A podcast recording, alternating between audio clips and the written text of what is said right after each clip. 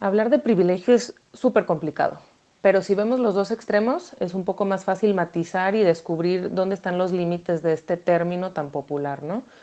Por un lado, tenemos el ejemplo de Samuel García, que es el candidato a la gobernatura de Nuevo León, diciendo que hay gente muy valiosa con suelditos modestos de 50 mil pesitos que pueden ser felices.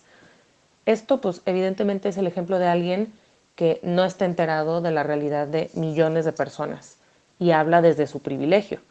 Imagínense a esa persona haciendo políticas públicas con esa visión tan cortita. Y por otro lado, tenemos, por ejemplo, a una vocera de Black Lives Matter que hace unos meses invitaba a la gente a saquear comercios como Macy's eh, como una forma de reparar una deuda histórica. Es decir, desde su percepción de no privilegiada, ella justificaba este acto. O bueno, simplemente a mí en lo personal, tratando de tener un diálogo de temas un poquito complicados, mil veces me han frenado en seco con la frase, tú no puedes opinar porque estás hablando desde tu privilegio o tu privilegio te está nublando la empatía. Entonces, pues vemos como muchas veces ahora la verdad, la verdad objetiva está supeditada a la historia personal. Pero bueno, ante esta realidad, ¿qué vamos a hacer con nuestro privilegio? Buscaminas, el podcast. Queremos desenmascarar la cultura actual y lo que nos ofrece el mundo. Entender las ideas que moldearon lo que hoy vemos y escuchamos en cualquier lado y descubrir sus peligros. Antes de que nos estallen enfrente. No se pendeje, cuestiona lo que ves.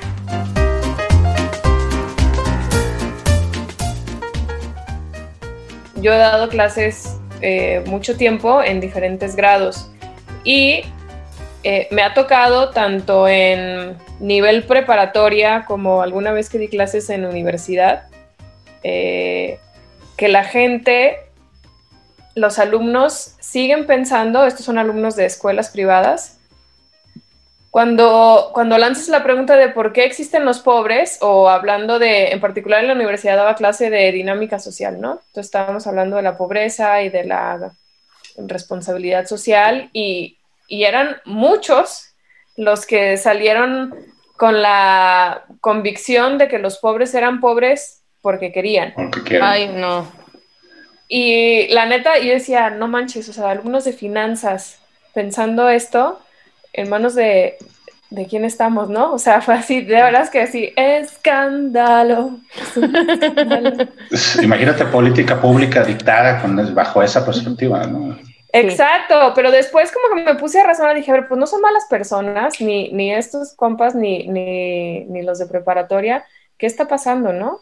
Y, y sí, o sea, a lo mejor esa palabra no, no la conocía en ese momento, pero pues es el privilegio que muchas veces te hace pensar que tu realidad inmediata es la única que existe, ¿no? O sea que, sí, o sea, te nubla, te ciega, pues, ¿no? Sí, claro. Oigan, pues antes de seguir con el tema, me gustaría presentar a nuestro invitado de hoy. Hoy estamos con Canek, un amigo. Bienvenido, es un amigo de, de las tres.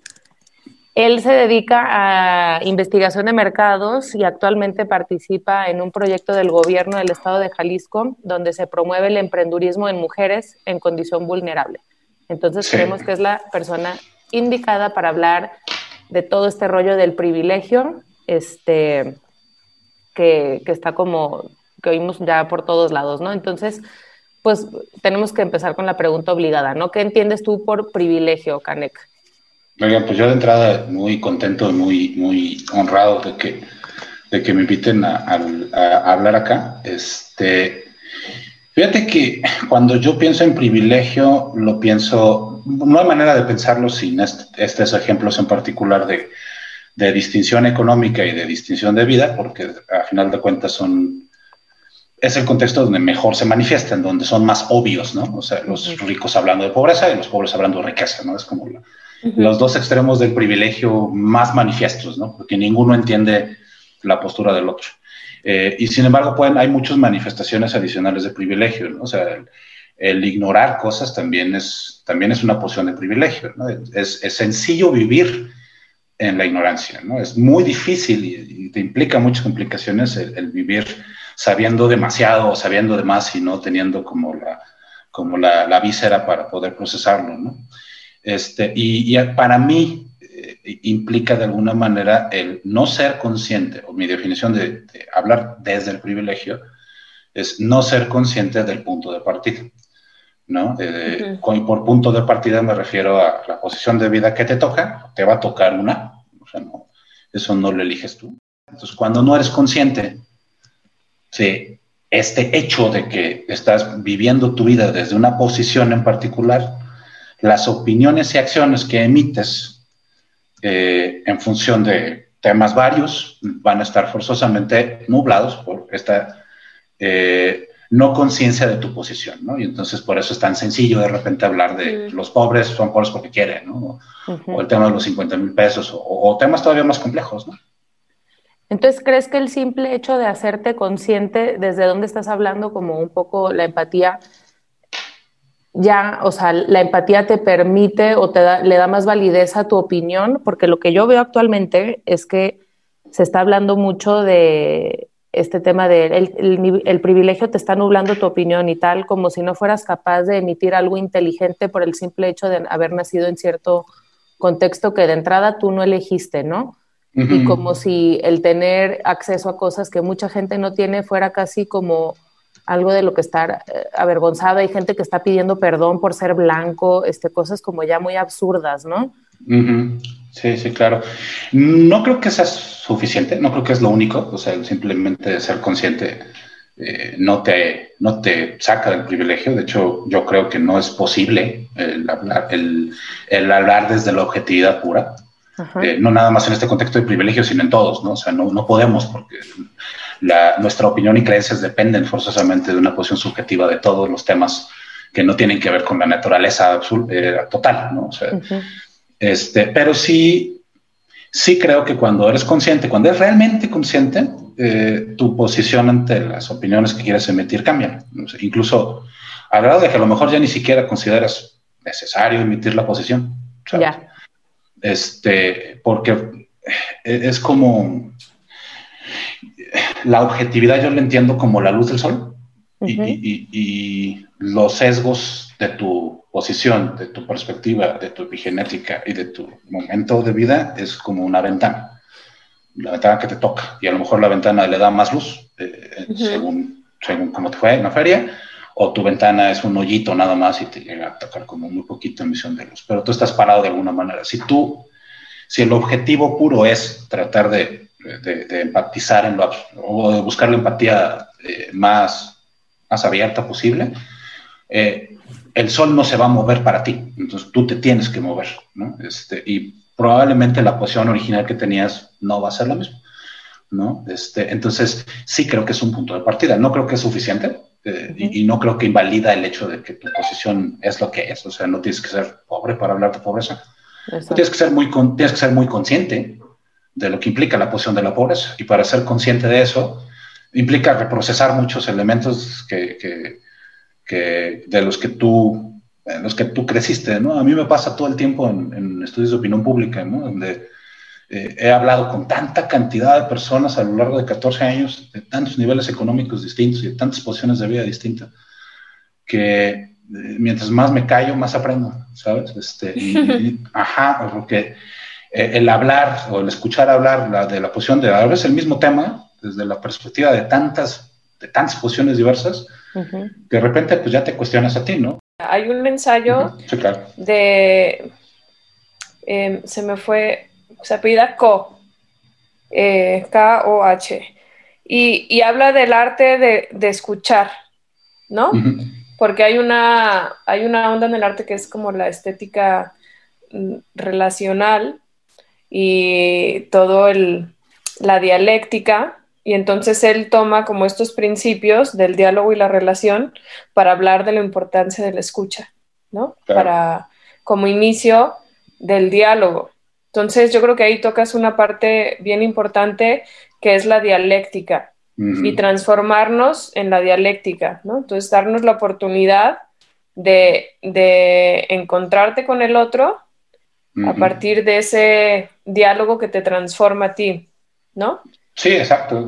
Tú, lo, lo, mejor que puedes lograr a título personal es que el tamaño de la ventana que está recibiendo la luz del sol se haga más grande.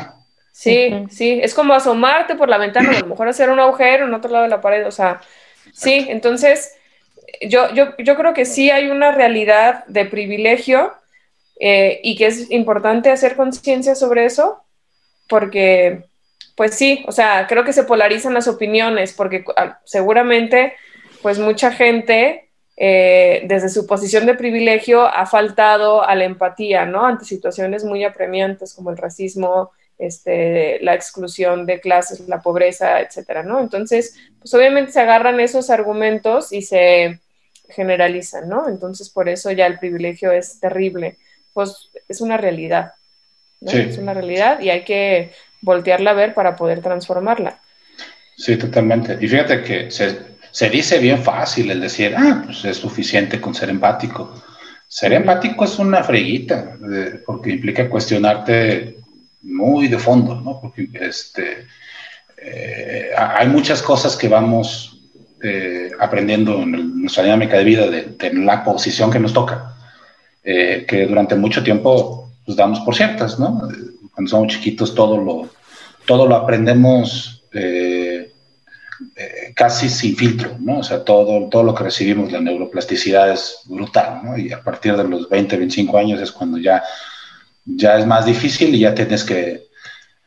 Eh, se, bueno, se supone que después de los 25 años ya para que tú aprendas cosas nuevas tienes que tener eh, enfoque y tienes que tener urgencia. ¿no? Te tiene que interesar realmente lo que estás aprendiendo para realmente aprenderlo. ¿no? Este, y tener enfoque y urgencia después de los 25, cuando ya tienes, cuando ya eres, digamos que perro viejo, no es nada sencillo, ¿no? O sea, se dice sencillo el decir, ah, pues no me falta, basta con ser empático a veces decimos que somos empáticos y nada, o sea, estamos buscando la oportunidad perfecta para tratar de ratificar nuestra posición, ¿no? De decir, ah, aquí está, este es el punto que quería escuchar, que ratifica todo lo que, lo que yo quería decir y ya todo lo demás que, que me dijeron y que, que, escuché, ya lo desloquito de mi mente porque era el momento, era basurita, ¿no? Entonces ya tengo ese momento, ese tema en específico que, que ratifique. Entonces, este tema de la empatía, pues se hace una, una falacia, ¿no? Una falacia personal, un, pretexto, ¿no? Es que puede ser como un, un, un tipo atajo, ¿no? Cuando se utiliza como un atajo de decir, ya, yo ya soy bien empático y tal, este, ya te, como que te pones en una posición ahora tú privilegiada, ¿no? De, de yo, ya, yo ya estoy en, en otro nivel que tú, pues. Exacto, ¿no? De decir, ah, no, yo soy yo soy un pan de Dios, ¿no? Yo escucho a todo el mundo, yo a todo el mundo le digo, sí, amiguito. Exacto. Pero, si es de dientes para afuera, pues no construyes absolutamente nada. Y, creo que para hablar de, privilegio, para entender por qué ahorita se está escuchando tanto, deberíamos también de, explicar eh, qué es la interseccionalidad, que viene muchísimo de ahí, esa es como la raíz de todo este discurso. Tú, mm. este, Daniela, ¿podrías decir qué, show con eso? Ajá, pues interseccionalidad es un término que, pues, si bien ya se ha hablado desde los 70 pero como que lo masificó una académica afroamericana que trabaja en California que se llama Kimberly Crenshaw. Y es un marco diseñado para explorar como la relación entre las diferentes capas de identidad que coexisten. O sea, por ejemplo, yo soy mujer, soy este, latina, eh, no sé, ¿no? Entonces puedo tener muchas como eh, aspectos de mi identidad que se, que se entrelazan y entonces me ponen en una situación más o menos privilegiada. Entonces, literal, si lo, si lo buscan en Google, es como una esfera formada así como por líneas como una estrella. En la parte de arriba está la parte del privilegio y en la parte de abajo está la parte de la opresión. Entonces la línea en la parte de arriba te dice, eh, te señala el privilegio y si la extiendes a la parte de abajo te señala como la actitud de opresión, ¿no? Por ejemplo, el eurocentrismo, pues que tienes que tener eh, características de origen europeo. Entonces, en la parte de la opresión está todo lo que no sea europeo, ya es un rasgo de opresión, ¿no? Es, como un, aspecto de, opresión. eh, heterosexual, ¿no? Lo heteronormativo. Entonces, si tú perteneces a la comunidad LGBTQ eh, más, pues entonces ya es otro aspecto de opresión. Entonces, si tú eres hispana y además eres LGBT, pues ya tienes dos cosas que te dificultan más eh, existir en este mundo de privilegios y de opresiones, ¿no? Ajá, o sea, una mujer, una, una persona negra, que además es mujer, que además es lesbiana o transexual, y que además, o sea, como que si, mientras más oprimido seas, que además tiene una religión minoritaria, que además es infértil, porque dentro de ese marco de privilegios está si eres fértil, si eres de la religión mayoritaria, el color de tu piel, si er, hablas el lenguaje mayoritario en tu región, de qué clase eres, qué tan atractivo, qué edad tienes, o sea, son un montón de cosas, ¿no? Entonces, todo eso te va así como dando rating de, persona oprimida. Vas acumulando puntos en la carrera. Fíjate, si bien... Hay menos al respecto, pero no sabía que había teorías al respecto. Sí. Claro, sí. Pues son todas, es las identity politics que están tan de moda hoy en las universidades gringas y canadienses y pues europeas también un buen.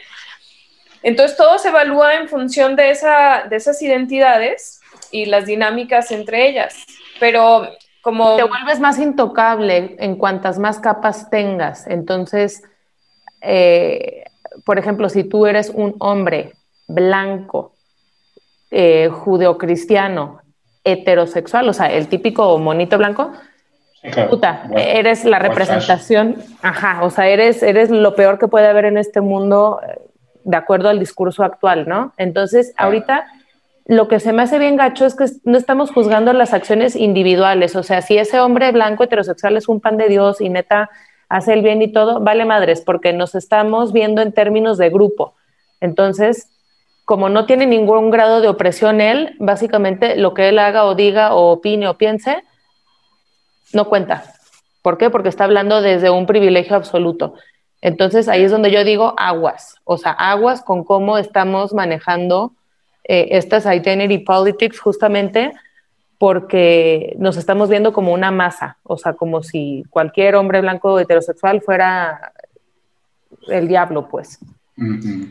Bueno, eso por un lado, pero también como a lo mejor detectar como la, la incongruencia o el quiebre en estas políticas de identidad o identitarias, que se vuelven tantas eh, particularidades, o sea, cada persona tiene diferentes capas, ¿no? Y la mezcla mía, la mezcla tuya, la mezcla de Canek es distinta, ¿no?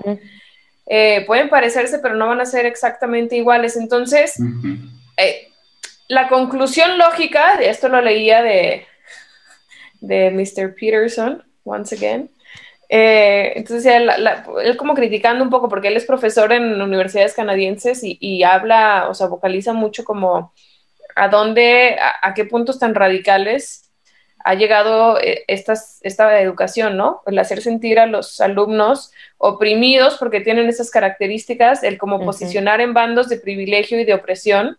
Y decía, son tantas las identidades que se entrelazan que la conclusión lógica es el individuo. O sea, no puedes evaluar a una persona en función de sus identidades, porque son muchas. O sea, entonces tienes que ver a la persona, ¿no? Entonces, tienes que ver, y tiene que ver con lo que decías, pero pues este es como un poco el argumento detrás de eso. O sea, ¿por qué hay que ver a la persona? Pues porque no hace sentido verlo en función de, genéricos. los genéricos en algún punto se vuelven individuales, particulares a cada uno. De hecho, Martin Luther King Jr. decía que en, pues en los 60, hace ya varias décadas, que ojalá sus hijos y las siguientes generaciones fueran juzgadas por su carácter y no por su color de piel. Claro. Y justo hoy estamos haciendo todo lo contrario, o sea, tu opinión es más válida en la medida en la que te sientas más oprimido. Entonces, no estamos evaluándonos de acuerdo a nuestras acciones, sino, sino de acuerdo a nuestro color de piel, religión, inclinación sexual. O sea, para una sociedad que está harta de las etiquetas, está como un poco contradictorio, ¿no? ¿No crees? ¿Qué opinas, Canek, de todo este cotorreo? Híjole, este, fíjate que e, e, es, difícil de, ponerlo como un plano conciliatorio, porque para cada oprimido tiene que haber profesor. este, y efectivamente, acá hay como una, una cuestión bien difícil, que es, eh, no puede haber, no hay política pública que, que juzgue las particularidades, no, no, no, se daría abasto. Eh, no, las políticas públicas se, se, basan en la generalidad y eh, diseñan leyes en función de la particularidad, porque la generalidad no la tienes que regular, la generalidad es, ¿no? Este, es la particularidad la que importa porque es la que causa como los, los, los, los desbalances sociales, ¿no? No, ¿no? no, juzgas o no regulas el cumplimiento de la ley, regulas el incumplimiento, ¿no? Eh, no, no, no, no, regulas los, los, los patrones normales que, que, ya de manera orgánica hacen que la sociedad funcione, regulas los aspectos que, que, que, que amenazan el tejido social. ¿no? Este, en ese contexto no es no es tan descabellado pensar que hoy, en particular, los esfuerzos de política pública estén, tengan el foco en tratar de atender a las poblaciones minoritarias, las poblaciones minoritarias, justo por minoritarias, eh, tienen el problema actual, que entiendo lo que dices, de que de repente parece que no estamos inclinando demasiado a ellos, eh, porque son un problema, ¿no? O sea, porque, porque son minoría, ¿no? Y como minoría, hay muchos huecos dentro de la política pública que no las consideran, ¿no? Este, si no fueran minoría, no vendría siendo un problema, porque se vendrían parte del contexto. Este, pero entiendo el problema, entiendo, el, entiendo el, extremo donde dices, pues ahora resulta que porque que para que ya tu opinión comience a razonar o comience a vibrar, tú, lo que antes era tu, tu opresión, ahora es tu, ahora es tu, tu privilegio o, o, se te escucha más, o sea, como que se voltean los cables, ¿no? Como que ahora ya te escuchan más porque eres parte de la minoría, ¿no? Y, y, como los demás no somos parte de la minoría, pues ya nuestra opinión no vale madre, porque, porque acá somos muchos que opinamos así, ¿no? Este, es difícil, es difícil, yo creo que, yo creo que plantearlo de esta manera. Ahora, eh, justo, no sé si hay un podcast de, de Matthew McConaughey, el actor este que es muy bueno. Este, ah, ya. Sí. Que mm, justamente habla con Joe Rogan y, y él habla eh, de cómo fue que él no se fue por el drenaje cuando empezó su carrera, ¿no? O sea, de cómo, no sé, cómo evitó, este, o cómo sobrevivió su época adolescente de, de actor, este, y se convirtió en un buen actor, ¿no? Y, está en la posición de poder elegir los mejores papeles que puede elegir, elegir las mejores películas en las que puede generar, tiene un legado muy particular, ¿no? Y, y él habla justamente de esta, de que lo que a él lo salvó fue la conciencia de su posición, ¿no? Que él está él es el epítome de esta gráfica de la interseccionalidad, ¿no? O sea, el, vato tiene, un ranking aquí súper non plus ultra, ¿no? Y justamente él decía, lo que, lo que hizo que yo sobreviviera moralmente a esto es la plena conciencia de esa posición, ¿no? Es decir, yo sabía que por ser blanco, hombre, por ser medio simétrico de la cara, por ser en un contexto occidental guapo, este, que muchas puertas que tenía se me abrieron, ¿no? Y que Totalmente, es mucho más fácil, ¿no? Y decir, yo, yo puedo decir, eh, ah, pues ya están abiertas, yo las agarro, las aprovecho y, y, me voy como orden tobogán y chingo sumada a todos. Este, o ser muy plenamente consciente y tomarlo con cautela y trabajo, porque al final de cuentas él, pues es un gran actor, ¿no? O sea, y, y el que sea blanco, hombre heterosexual, todo el kit, no lo hace un gran actor su, identidad lo hace un gran actor, ¿no? Entonces él habla de lo que pasa cuando la fama te llega de niños y que no tienes la guía de tu familia. Este, esto no sucede, ¿no? el riesgo de hundirte en tu privilegio es, es sumamente alto, ¿no? Y, este tema de, este actor lo que me lleva a pensar es, ¿qué hacemos con nuestro privilegio, ¿no? Cuando pensamos en nuestro pasado, no podemos hacer nada respecto a nuestro pasado ya pasó, o sea, no, no es nuestra responsabilidad la posición de vida que te toca. Nuestro futuro sí es nuestra plena responsabilidad, porque depende de dónde estamos, lo que hacemos con eso es lo que puede hacer la diferencia, primero a título personal, o sea, dónde llevamos nuestra propia vida, y segundo, cómo aprovechamos justamente esta posición de privilegio para nuestro servicio y para el servicio de, de, los demás, ¿no? Eh, para el servicio de tu comunidad, y, y ahí es donde se pueda dar esta manifestación de, de, empatía. Este, aquí es donde se puede dar esta manifestación de contemplación de lo que sucede a tu alrededor, de hacer, de aprovechar tu posición, o sea, de aprovechar esta, esta, este buenos dados que te tocan para justamente separarte de esta, de esta retórica actual, ¿no? De decir, porque eres privilegiado no vales, ¿no? Tan eres valioso como privilegiado que puedes aportar, ¿no? Que puedes hacer cambios en tu propia realidad y en la realidad de los demás, ¿no? Justamente porque estás en una posición que puede hacerlo. ¿No? Cuando la gente es que hace eso, sí. cuando la gente hace eso, aún el menos privilegiado del, del, espectro no lo invalida porque se nota. O sea, se nota en la retórica, se nota en las acciones, ¿no? Cuando tienes una persona que, al margen de sus rasgos, eh, sus acciones y palabras conducen a la, a la, a la construcción de tejido social, uh -huh. te lo ve, ¿no? ¿Qué puede ser que esté sucediendo? Pues que a lo mejor los, las personas incorrectas están haciendo las acciones incorrectas y son las que suenan, ¿no? Eh, es, es complejo, pero creo que sí podemos ser mucho desde nuestro privilegio, que los, los tres aquí somos privilegiados, eh, justamente para, para cambiar esto, ¿no? Y no desde el contexto de, sí desde el contexto de cuestionarlo, porque a final de cuentas este ejercicio es de cuestionar, pero más allá de eso, desde el ejercicio de ponerlo a trabajar, ¿no? O sea, de poner a trabajar este privilegio para ver qué elementos podemos conectar, ¿no? Y que, y que, la, y que esta realidad que va hacia un, hacia un escenario de conflicto no continúe en un escenario de conflicto, ¿no? Y, y se logra lo que, lo que los ejemplos que dices lo mencionaba, Morgan Freeman también lo comentaba hace cinco años, ¿no? Cuando decía, ¿quieres, ¿quieres que se resuelva el problema del racismo? Deja de, decir, deja de hablar del racismo, ¿no? O sea, deja de hablar de, la, de los negros como si fuéramos un, una figurita de museo, ¿no? somos personas, ¿no? Y, eso es lo que toda persona eh, en, en, posición vulnerable al final quiere, ¿no? Eh, ratificación de su identidad y, incorporación de su identidad al, sistema social completo. Ok, sí. Eh, es que ahí, a ver, el problema que yo veo mmm, a partir de lo que he leído y estudiado y así, de vernos en, en, en, función de relaciones de poder, que de ahí sale el término del privilegio, de entender el mundo en términos de poder. Y, y, hay cosas con las que yo estoy de acuerdo, o sea, yo vengo de estudios de pedagogía crítica y así, y de mis autores favoritos es Pablo Freire, que habla de, del opresor y el oprimido en términos de educación, y realmente creo que sucede así, ¿no? O sea, eh, los que estamos en situación de privilegio en el aula, por ejemplo, pues es el profesor, es, pues, es potencialmente un opresor, ¿no?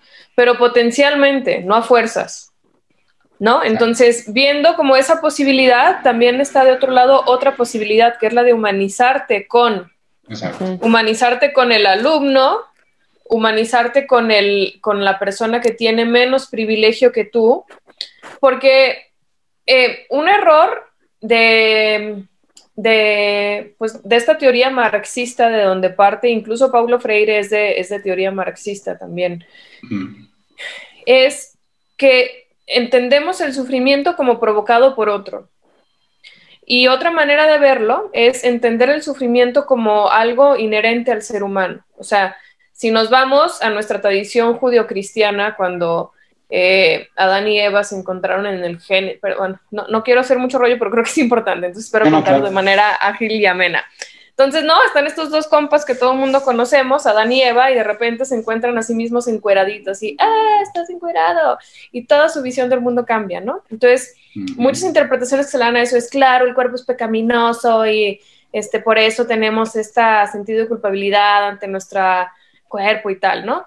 No es así, o sea, con un poco de estudio más profundo nos damos cuenta que el encontrarse desnudo es entender tu vulnerabilidad. O sea, en los sueños profundos, cuando tú sueñas que estás encuerado frente a un público, no es porque te, no tiene nada que ver con la sexualidad o con el cuerpo en sí, sino es representación de que te sientes vulnerable.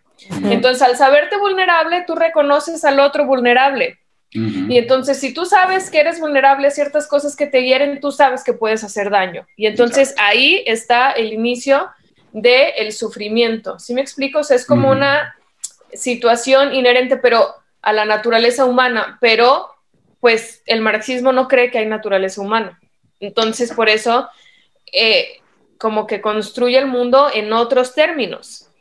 Y, y, a ver, o sea, más que, pues queremos dar pautas de pensamiento, pues eso es lo que Buscaminas busca, valga la redundancia. Eh, pero yo sí creo que ahí hay como, como un talón de Aquiles, ¿no? Eh, en, si todo lo vemos en términos de, de poder, entonces nunca vamos a salir de esta dinámica, porque hasta el mismo Freire decía que el, opreso, el, el, oprimido que se emancipa luego tiende a replicar la figura del opresor, ¿no? Entonces es como la mafia siciliana, como este ejemplo porque acabo de ver el padrino, pero así es, o sea, ya es venganza tras venganza tras venganza, entonces la violencia nunca acaba, ¿no? Eh, entonces, una contrapropuesta es como vernos eh, sí, reconociendo estas potencialidades de, hacer daño al otro, reconocer nuestro privilegio, pero también saber que está la capacidad de humanizarnos con el otro. Y entonces eso transforma, es una transformación profunda de la relación de poder a la relación del amor. ¿No? Entonces, cuando yo me muevo en términos de relaciones de amor y no de poder, entonces se vuelve eh, por lo que hacen los árboles eh, en los bosques con sus raíces, que hablábamos el episodio pasado. O sea, los árboles privilegiados, eh, a través de los hongos que, que, crecen en sus raíces, se dan cuenta y se comunican de este otro cuate de allá necesita más cosas. Ah, entonces vamos a mandarla de este árbol privilegiado, lo manda al vulnerable y entonces todo el bosque florece junto, pues, ¿no? Entonces, en la naturaleza está esa lección de cómo podemos ser humanos cuando, cuando reconocemos al otro y cuando yo doy de mi privilegio que reconozco para poder construir y fortalecer eh, pues las carencias que el otro pues simplemente tuvo porque así fue. Sí, me explico? Entonces, ese es como otro camino de acción o enredarnos en la dialéctica del oprimido y el opresor, pues que, pues ya estamos viendo pues como que de pronto parece que no tiene fin, ¿no? Sí, eso es un ejercicio de, humildad serio y difícil, ¿no? Y, al final de cuentas creo que lo dices muy bien, ¿no? Lo mencionaban antes, eh, eh, el amor es lo único que cuando se da se multiplica, ¿no? Y, y eso no nada más es católico, hay muchas muchos, eh, expresiones de espiritualidad que lo sostienen, ¿no? ya sea, llámalo amor, llámalo luz, es, lo único que es incontenible y que la única manera de contenerlo es soltarlo, ¿no? Y cambia la realidad de los demás. Y, este, y sí, es, es difícil el poder hablar de que, la, de, que la, eh, esta dinámica del opresor y el oprimido acabe, porque implicaría voluntad de alguna de las partes y no parece que alguien vaya a tener voluntad en el corto plazo. Este, pues porque el ego es fuerte, ¿no? O sea, y, es uno de los, elementos que más nos hace humanos y que más nos perjudica, ¿no? Pero al final de cuentas ahí está y es algo con lo que tenemos que convivir, ¿no? No estamos tan iluminados como para deshacernos del ego, entonces eh, es, es, algo con lo que hay que, con lo que, hay que trabajar, ¿no? Y, y sí, o sea, en la medida que nosotros, fíjate, creo que nosotros, y cuando hablo de nosotros me refiero a los que estamos en posición de privilegio, tenemos la ventaja de poder iniciar ese tipo de caminos, ¿no? Porque tenemos una ventana más alta y tenemos una ventana más grande, ¿no? Y podemos, gozamos de la posición de decir, de esta, este tipo de conversación, eh, echarla a andar, ¿no? Si este tipo de conversación la tienes con el oprimido, no llegas tan rápido, ¿no? Este, entonces, si tú tienes la posición, tú, tienes la estafeta, ¿no? Entonces, eh, en términos estrictos, quien tiene que empezar, nos guste o no somos nosotros, ¿no? Justamente a, hacer ese tipo de este, este contexto de ceder, ¿no? Porque lo podemos hacer, porque estamos en la posición de hacerlo, ¿no? Porque tenemos los recursos, las ventajas, la posición de, arriba de la montaña, de tener un panorama más amplio, de tener eh, la ventaja que nos da la falta de estrés y, la, y, el exceso de calma, si lo quieres, de poder tener una vista panorámica de las cosas y poder identificar más fácilmente todos aquellos elementos que pueden llevar a la, a la, a la reconstrucción de, de, esta, de, esta, conciliación que se busca. ¿no? Nosotros no perdemos mucho cuando cedemos en la misma magnitud de quien pierde cuando no tiene, ¿sabes? O sea, duele más perder cuando no tienes que perder cuando tienes, ¿no? Y si lo que buscas justamente es como, como procesos de pacto social y procesos de conciliación social, a alguien tiene que ceder, ¿no? Este, para, para que alguien más reciba, ¿no? Si lo haces desde el amor, no hay pierde, porque el amor lo único que haces cuando lo cedes es multiplicarse, tienes más. Nunca, nunca dejas de tener amor para dar, ¿no? Este, es, es una chambota. Sí.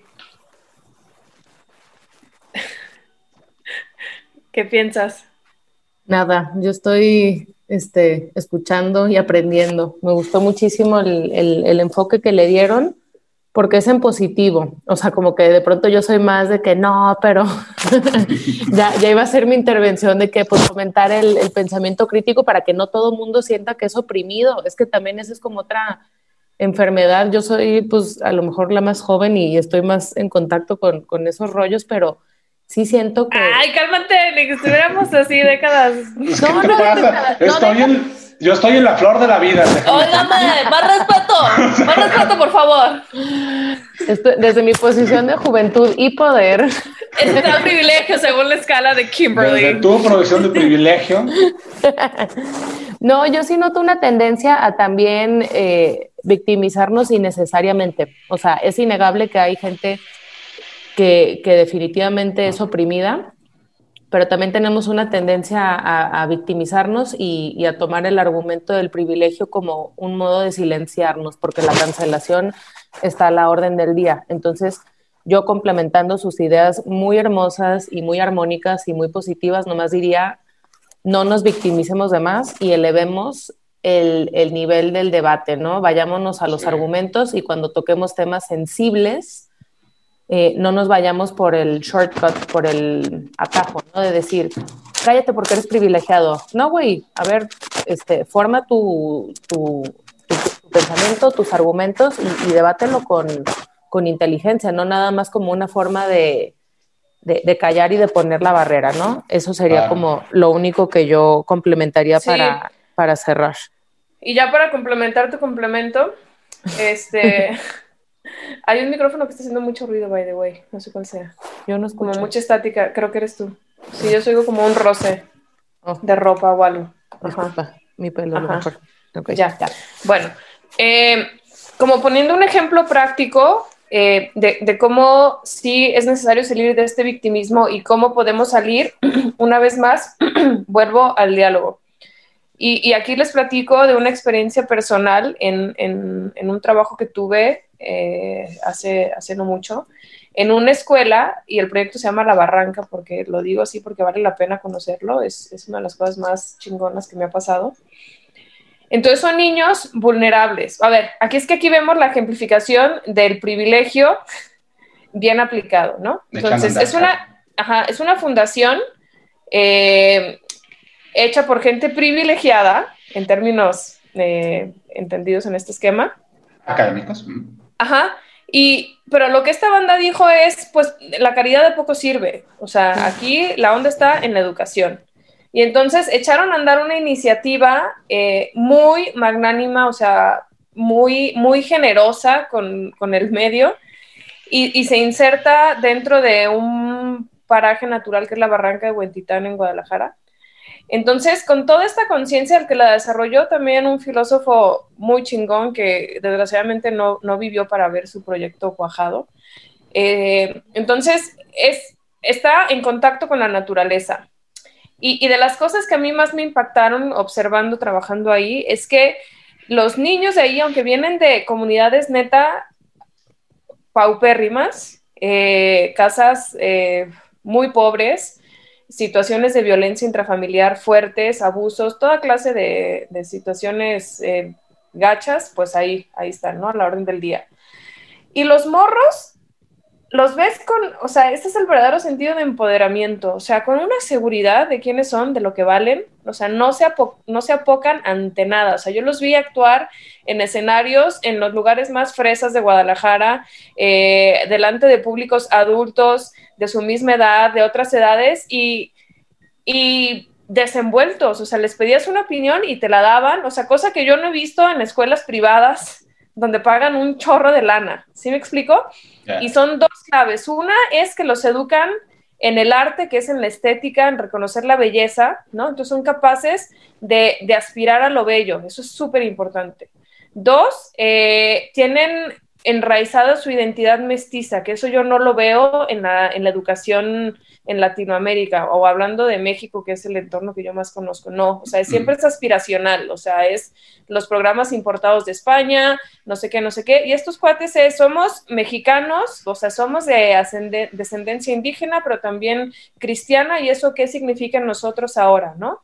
Entonces tienen todo su programa basado en esa, en esa identificación mestiza, eh, con orgullo, y, y el diálogo, no sé si ya lo dije, o sea, los, los morros, es lo más importante, los morros aprenden a dialogar. O sea, es de que tú ves las bitácoras, porque empezó en los, eh, a inicios de los noventas, de que no, pues ya se agarraron a madrazos otra vez. Y entonces les decía el que lo fundó, a ver, no, es que hay que enseñarles a dialogar y eso está escrito en evidencia, ¿no? Y, a ver, nos da mucho gusto, este señor Barrero, comunicarle que los niños ya ahora pueden dialogar sus problemas, ya no se pelean. Entonces, cuando, cuando aprenden a dialogar, aprenden a solucionar sus problemas, aprenden a superar sus traumas y aprenden a identificarse. Esta es mi posición. Ellos saben que no son los más ricos de Guadalajara, ellos saben de dónde vienen, conocen su contexto familiar, pero saben que, que, pueden lograr cosas mejores. ¿Me explico? Entonces, salen de la victimización y, el comportamiento que tienen es muy diferente a morros de, de contextos similares en escuelas públicas. Claro. Ajá, ¿no? Entonces. El enfoque, pues, el, el enfoque. Sí, sí, sí. tomar, Rienda de, tomar rienda de tu futuro, ¿no? El, saber que de alguna manera, pues eres corresponsable y eres, eh, eres muy altamente responsable de lo, de lo que te toca de aquí hacia enfrente. A lo mejor el pasado, pues ya no puedes hacer nada al respecto, pero lo, que va enfrente de ti, puedes hacer cosas efectivamente no estás solo, o sea, si un sistema está desarrollado para que la cosa la tengas difícil, pues la vas a tener difícil, pero tú tienes tu rol, ¿no? O sea, el control, uh, invariablemente en el tablero de juego, el control es tuyo, ¿no? Este, y tú tomas esas decisiones de cómo, de cómo conducirte, ¿no? A lo mejor te tardas más, pero si quieres llegas, ¿no? De alguna manera, eh, y, y, puedes hacerte de los recursos en el contexto de tus posibilidades para, para llegar lo más lejos que puedas llegar. Y es de ser, sentirte orgulloso hasta donde llegues.